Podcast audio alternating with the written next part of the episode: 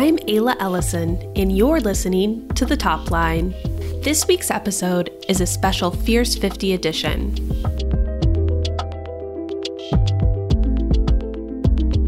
The Fierce 50 special report was published in October.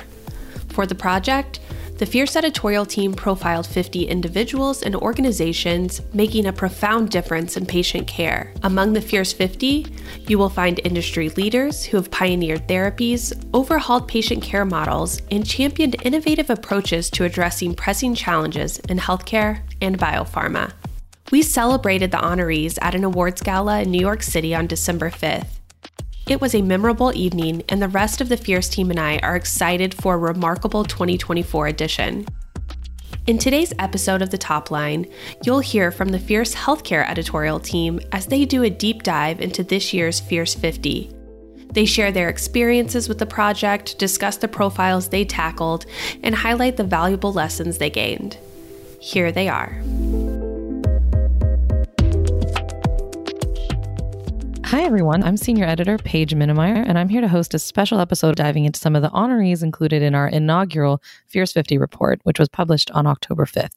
The Fierce 50 project combined the strengths of Fierce Healthcare, Fierce Pharma, and Fierce Biotech to recognize the people and companies who are truly making an impact in driving health forward. I'm joined by Anastassia Gliadkovskaya, staff writer for Fierce Healthcare, who's going to share a bit of what she learned in compiling her profiles. Anastassia, great to chat with you. You too, Paige. So, to, to start things off, can you just talk a little bit about the companies that, and people that you profiled and how that process went? So, for the social impact category, I got to profile Gary Cohen, who's president and founder of a really cool nonprofit called Healthcare Without Harm. The organization is one of the leading advocates for healthcare sustainability and greening the industry. And I've talked to Gary quite a bit for my stories in the past. So, it was really nice to hear his kind of full life story and hear more about the organization strategy, too. For the patient advocacy category, I chatted with Medicines 360. It's a really unique company. They're a nonprofit pharma and they have a mission to democratize access to meds specifically for women. And for the health equity category, I profiled Maven Clinic, which calls itself the largest virtual provider for women's and family health. It's a really impressive company, and they serve 15 million people globally, which is massive for us, it's always a, a joy to, to get the chance to really dive deep into some of these people and companies that we cover. What were some of the things that you learned about and maybe even from them as, as you were writing these profiles? With Gary of Healthcare Without Harm, it was great to see where his environmental activism kind of comes from, which is from Buddhism. He actually moved to India for a few years after college and got to learn from Tibetan teachers in exile. And one of their core beliefs is living in harmony with the environment. So it was really neat to see how that kind of influenced his career later on. Gary also shared a bit about his strategy for healthcare without harm, which is to have a unified global coalition of the willing, so to speak, basically health systems and other stakeholders who are willing to test out the various solutions and best practices that the organization puts out and then to provide feedback. So it's an iterative process. And Gary said this approach helps not only to scale green innovation, but it also minimizes uh, what he called unhelpful competitiveness in the industry. When I was profiling Medicines 360, I got to dive deep into the history of nonprofit pharma and hormonal IUDs, actually. The first hormonal IUD in the US was introduced in 2001, a long time ago, but it really wasn't affordable until the ACA for a lot of women. So in 2009, when Medicines 360 came about, they were one of the first nonprofit pharmas in the world, and they actually targeted a hormonal IUD as their first product. They ended up creating the largest ever clinical trial conducted on this type of product in the US, and they included a bunch of diverse groups of individuals that had never before been studied. For example, women of color, overweight women, those who had never had children.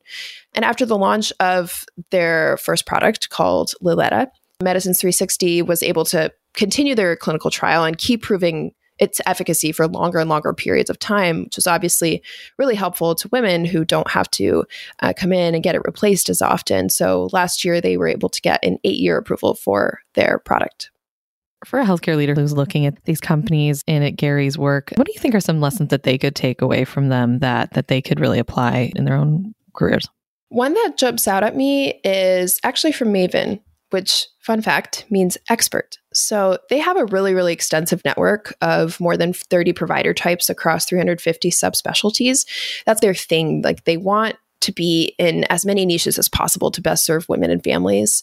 And they offer lots of appointment slots a week, 5,000 plus, and they give members a customized referral list for fertility services based on their location and personal preferences and whatever data they have on clinic performance. So, this type of personalized care and flexibility clearly really appeals to patients, and I think it makes the company stand out. Maven knew that to get good outcomes, they first needed to lock down really strong product engagement. So they chased that. And then they were able to prove out really good outcomes. And for example, within six weeks of launching a menopause program, more than 1.2 million lives were cr- covered across 150 employers at Maven. So that's just one example of how the strategy really resonates in their market. I also think of the creativity of Medicines 360. They knew that they had limited resources as a nonprofit. So, to help commercialize their products, they made a for profit subsidiary called Cure Pharma 360. Cure partners with humanitarian aid and patient advocacy organizations. And ultimately, Medicines 360 will tell you that there is a place for big pharma to also exist. The for profit world, they do really expensive, really necessary work, is what they would say. But Medicines 360 and other nonprofit pharmas, they try to catch people who fall through the cracks. And that's a really powerful place to be as a company too. In addition to to writing these profiles, you were one of the category chairs for the project in the in the health equity segment. What do you think really makes for an innovator in this space? It's a great question and it's it's hard to boil it down to just a few things. I would say for me personally, I, if you're looking out for people who are marginalized, that are disadvantaged, or being discriminated against, or being screwed over, honestly, by the system, if you're helping ensure that everyone has a fair and affordable shot at being healthy and living their best lives, if you're prioritizing people over profits and you're doing really hard work for the greater good, and importantly, I think if you have the data to show for it, right? Like you are actively improving outcomes, you're tracking that, and you are improving outcomes and behaviors in a meaningful and sustainable way. I think those are different components that I think about when I think about health equity. I'm going to ask you to to look ahead a little bit. Say a year from now, we're back here having the same conversation about the 2024 Fierce 50 list. What do you think would catch your eye for someone that we should include as an honoree? And maybe what makes a person or company fierce from your perspective? I think it's being really brave and bold, not being afraid to try something new. The folks that I've been talking about here today, they're all very innovative. They have a very unique value proposition. I think being relentless and standing up for your corner of the market is really important, as is making an impact that will be remembered. Since I always have my eye on equity, I think if you're making huge strides to close gaps in disparities, if you're tracking that data and you can prove your outcomes, I think you're doing the right things. So to me, being fierce means challenging the status quo and actually having an impact. Anastassia, thanks so much for joining me. Thank you so much, Paige. Now I'd like to bring on senior editor Heather Landi to share some of her Fierce 50 takeaways. Heather, welcome. Things started. Can you introduce us to the honorees that you profiled? Yes. So I spoke with Dave, uh, Dr. David Feinberg, a well known healthcare leader, physician, psychiatrist, and health tech executive. And I also profiled Mark Cuban Cost Plus Drugs Company. Fortunately, I was not able to get an interview with Mark Cuban himself, he did respond to some of my questions via email, which was great. Um, but I spoke with co founder Dr. Alex Ashmayansky for that profile. And, you know, the process of compiling those, I mean, what were things that you learned about them and maybe from them as, as you were uh, conducting those interviews? One of the things I was reminded of when interviewing these honorees, and one of the things that I love about covering healthcare, is that there's often a personal story that drives people to start a company or pursue a certain path or to focus on a certain area of the industry. And for Dr. Feinberg, he was telling me how his interaction with patients early in his career really motivated him to, to, to focus on making healthcare understandable and more accessible. And that's kind of a trend line through his career as I was interviewing him. It was really interesting to me how that has really informed his work through his career. And then in my interview with Dr. Oshmyansky with Cost Plus Drugs, he's a practicing radiologist. And at first glance, it might seem strange. Like, why would a radiologist be interested in starting an on- online pharmaceutical company? But he was telling me that he kept seeing patients have bad health healthcare outcomes because they were unable to afford their medications. And that motivated him to start a nonprofit pharmaceutical company that sells drugs at cost. And then it was just very interesting to talk to him about how he just sent a cold email to Mark Cuban and was able to convince Mark Cuban to jump on board with the company. What really struck me about this company is that it only launched a little less than two years ago, but it's already making some pretty big waves in the industry. And then for our, our readers who are executives and leaders in the industry, what lessons do you think they should take away from from the folks that you profiled? Of the big lessons that stands out to me with both of these profiles is just this, this, the idea of staying true to your mission or what motivated you to get into the industry in the first place. For dr david feinberg his kind of mission was just constantly staying focused on what's best for patients. And this idea is just staying focused on what's best for patients and not creating new tech just for the sake of, of cool new tech. And also, what struck me as another lesson is just this, sometimes a simple idea can be disruptive. In the case of cost plus drugs, Dr. Ashma admitted to me that transparent pricing for consumers isn't really a groundbreaking idea, but the business of healthcare is complex and prices for medical services are opaque.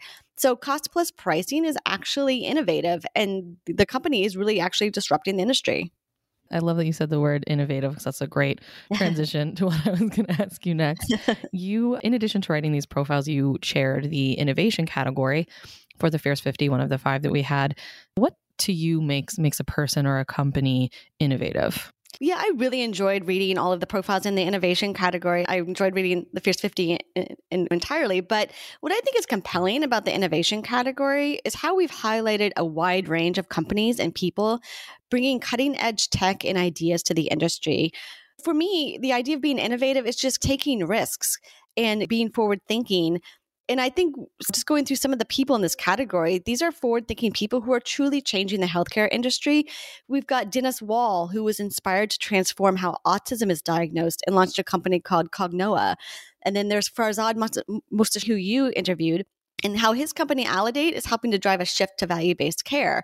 So with him, it's not so much tech; it's just this idea of bringing an innovative approach to primary care and, and really driving that shift to value-based care. And then also in that category was this company called Equip that provides virtual eating disorder treatment that is really helping to open up access to this this area of treatment where so many people need care. So I think it's just a wide range of companies and people. But I think what kind of is the trend line through there is just being forward thinking, thinking about where are there gaps in care? Where do, where do patient, patients need help? And then risks and bringing new ideas to the industry. I would like you to take out your, your crystal ball, mm-hmm. presuming we're a year in the future where we're connecting to have this kind of same conversation for a 2024 Fierce 50. What, from your perspective, would would catch your eye for someone who should make the list? What makes a person or a company fierce to you? I cover the tech beat, and I'm hearing a lot of buzz and excitement about AI and healthcare, particularly gener- generative AI. But I do think it's difficult for companies, and going forward, I think it's going to be very difficult for companies to stand out among all the noise about AI. So I'm going to be really interested to see if there are companies, either startups or established players that are building something with AI that really improves the patient or clinician experience. So, can you talk a little bit about the profiles that you wrote? Yeah, you, you mentioned Dr. Mostashari, who, you know, in my experience covering our audience, and I, know you've seen this too, probably needs no introduction to them, but he is the CEO and co founder of Aledade and also has a pretty extensive history in public policy and, and public health, including a stint at, at ONC uh, where he spearheaded the meaningful use rollout. So, the thing about Dr. Mostashari that's really, I think, what makes people probably our audience really like him so much is that he's extremely candid, right? So he's very honest about what he sees in the industry and what he perceives as the answer to those questions. So when we were talking about Aledade and the founding of that, he said he was working at Brookings after leaving ONC and had just assumed that Aledade already existed out in the market given the the emphasis on value-based care and then the, in the kind of drive toward that and he was doing this kind of policy analyst work and just expecting to see Aledade exist. And when it it didn't exist. He's, well, I guess it's up to me. I took that charge forward. And now Aledade eh, is one of the, highest performing ACOs in the Medicare Shared Savings Program. And they're looking at other ways to keep building beyond Medicare. And I know when you sat down with him at the Fierce Health Payer Summit earlier this year, you talked about this. The the Aledade team including Dr. Mostashari specifically, have been pretty candid about the the ebbs and flows of, of the, the work that they've done at Aledade. So when their initial results in 2015 didn't really meet expectations in terms of savings, they published a, a paper really diving into that and really offering a look behind the curtain at what he called an, an, anatomy of a failure and kind of being really honest about what went wrong and what they need to do to move forward. And clearly that has paid off for them and they continue to grow and, and improve their their performance. My other profile was Dr. Jesse Ehrenfeld, who is the current president of the American Medical Association. And he is the AMA's first openly gay president, which is coming at a time when certainly there's a lot of concern about backsliding for rights among for the LGBTQIA plus population, especially in healthcare. There's a lot of concern from physicians looking at gender affirming care and whether they can perform their jobs for patients up to the par they want to, as well as concerns about their safety, given that there has been threats and potential violence against providers who are offering this care. So I think it's auspicious that that the American Medical Association tapped Dr. Ehrenfeld to lead the organization at a time like this. But I wouldn't want to boil him down to just that. He also is an expert in, in health technology and in, in tech. He holds multiple patents, so he's built some of these technology devices and, and solutions. And he also is a award-winning photographer. So he's a he's a, a, very multifaceted person as well. Yeah, that does sound interesting. And it's always fun to chat with um, Dr. Mostashari. He's always he always is a very candid interview. Absolutely. So, what did you learn from some of these interviews and profiles you did? And, and what are lessons that you think other healthcare leaders could take away from these honorees?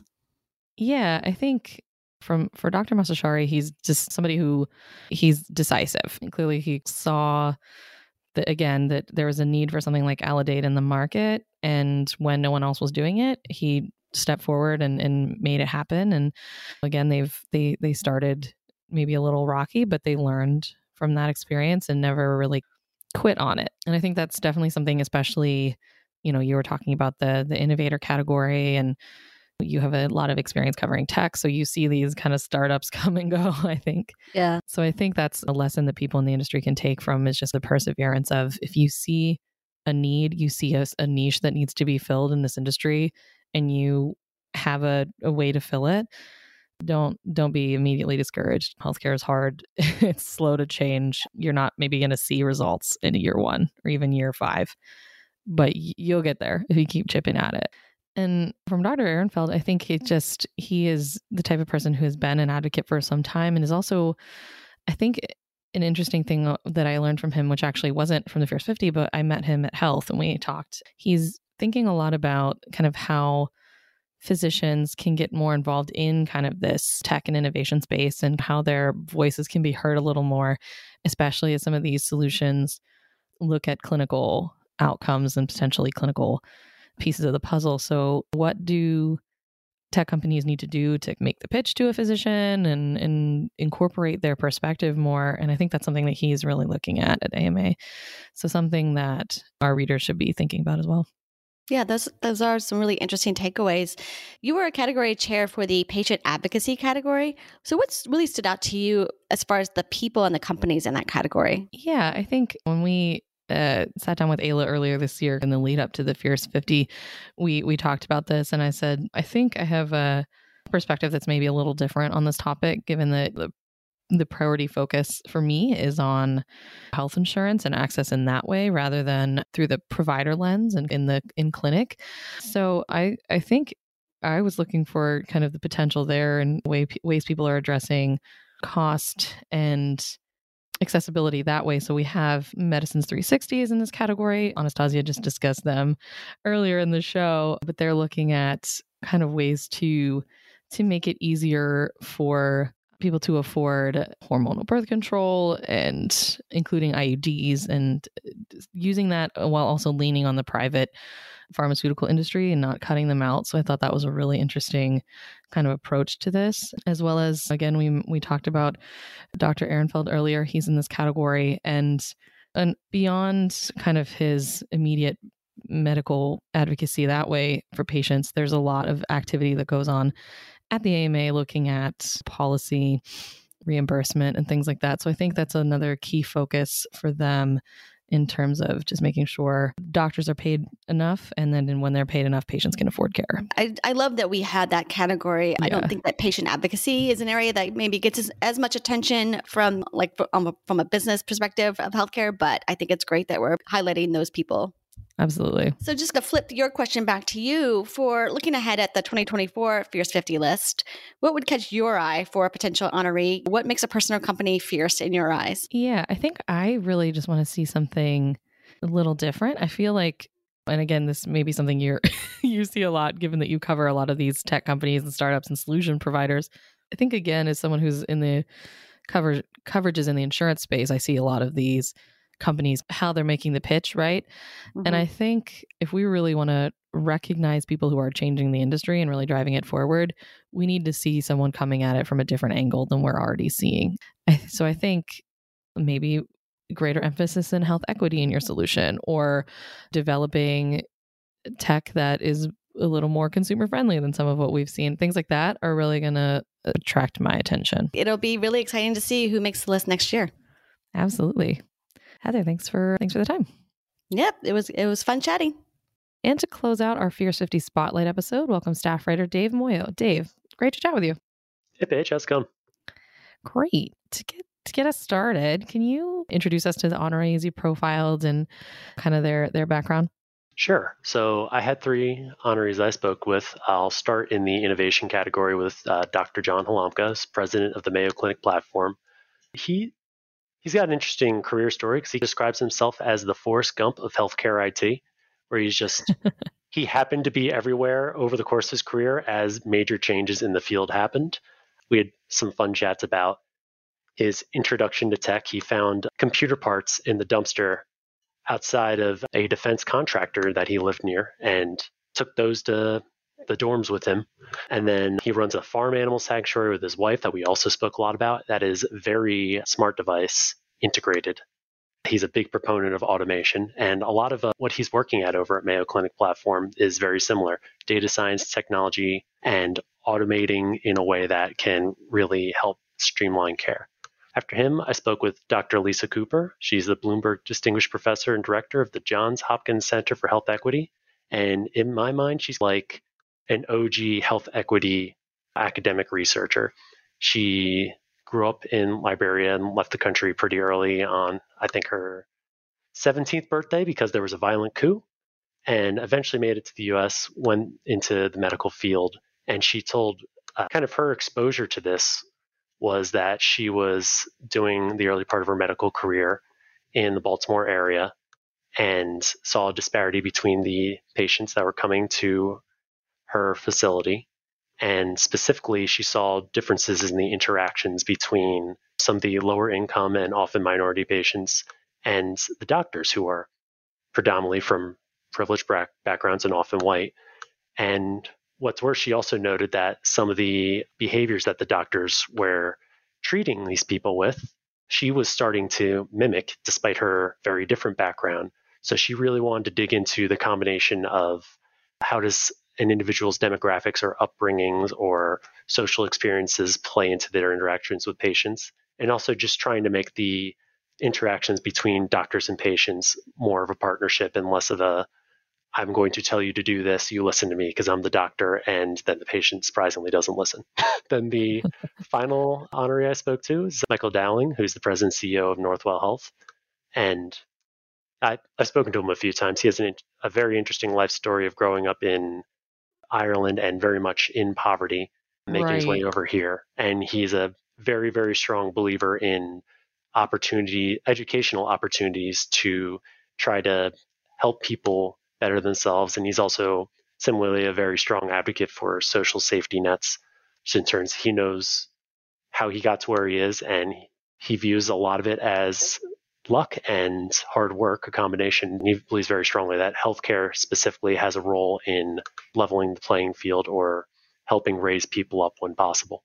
And I talked about this a little bit with with Heather and Anastassia as well. That it's a it's a rare but but delightful opportunity to actually get to spend like a lot of time digging into a person or a company like we got to do for this project. So as you were conducting these interviews or maybe some of the the things that you you learned about these folks or or even from them as, as you were talking with them. I'll stick with Michael Dowling since that's who I was on, but he has a pretty well-known profile within the healthcare industry as being very outspoken and not being afraid of being in the press saying, I think we should be doing this.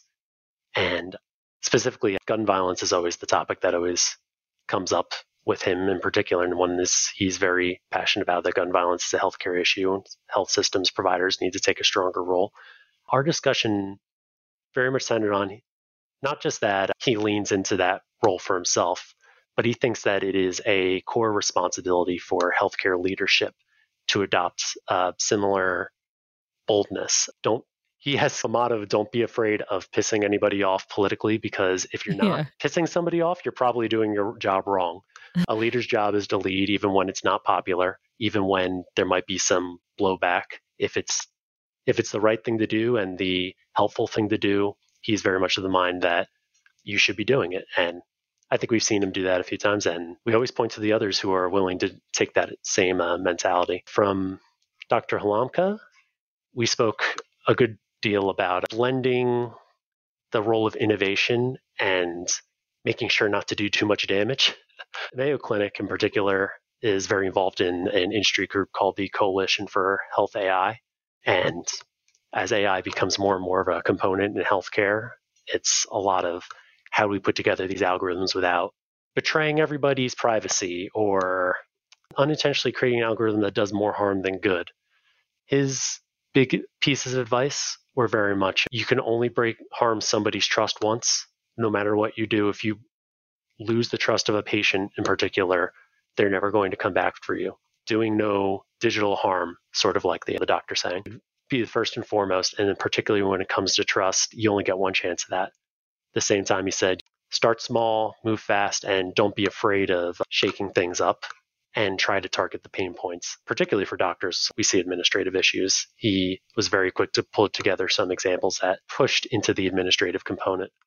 So for Dr. Cooper, she's had some time in policy influencing positions between her hundreds of academic publications and testifying before Congress, serving on the President's Council of Advisors for Science and Technology. And one of the things that she's noticed just in that position and from talking with other healthcare leaders who want to do better on things like health equity is that there's a very, very large difference in talking about something and saying you're going to do something and then actually getting your hands dirty and doing it. Sometimes that's our politicians just going to talk about we need to focus on this, but then the sides can't come together and put together some actual meaningful policy change? Or is it a healthcare leadership team that's willing to broadcast a lot of ideas surrounding health equity and representation and all those focus areas, but not actually put structures in place within their organizations and doing the due diligence to actually make it happen. She's honestly a bit concerned that that's a little bit the direction that the current healthcare landscape is when it comes to health equity. And, and, you touched on this a little bit, especially you mentioned, for instance, Michael Dowling is someone who's not really afraid to to come out and say what he's he's thinking or put his perspective on different issues out there. For the healthcare leaders and industry leaders who are listening to this, what what do, lessons do you think they could or should take away from from the the folks that you interviewed? The three top line things that I was just hinting at a little bit here for for Dowling, it's absolutely don't be afraid. Put your role as a leader as a responsibility. It's not just a nice spot you get to be in at the top. For Dr. Cooper, it's put your money where your mouth is. Absolute. Those two are similar, actually, now that I think about it. Yeah. But, but put your money where your mouth is on health equity. We can't just talk about these things. Saying something is a step forward, but then doing something is that second step forward. And then Dr. Halamka, I would definitely say is it's twofold advice. Be careful as you go, but don't be so afraid of being careful that you can't get things done. And as as we wrap this up, I want to look ahead a little bit. Say a year from now, we've we've closed the the 2024 Fierce 50. It's out. What do you think would catch your eye as someone we should include in the future, and maybe what makes an, an individual or, or a company that could go on the list fierce from your perspective? It's the people who are getting their hands dirty and getting in there and doing it. I would, I feel like I would definitely want us to be featuring figures within the industry that have been through the trenches or can show that they've made uh, demonstrable changes for the better within the healthcare industry. And let's be honest, there's a lot of things in the industry that can be made better. Absolutely. sure there's plenty of opportunities. Dave, thank you so much for the time. Sure thing. That's it for the top line. I'm Ayla Ellison. You can find out more about this topic in our show notes at fiercepharma.com. Look for podcasts. And that's the bottom line from the top line.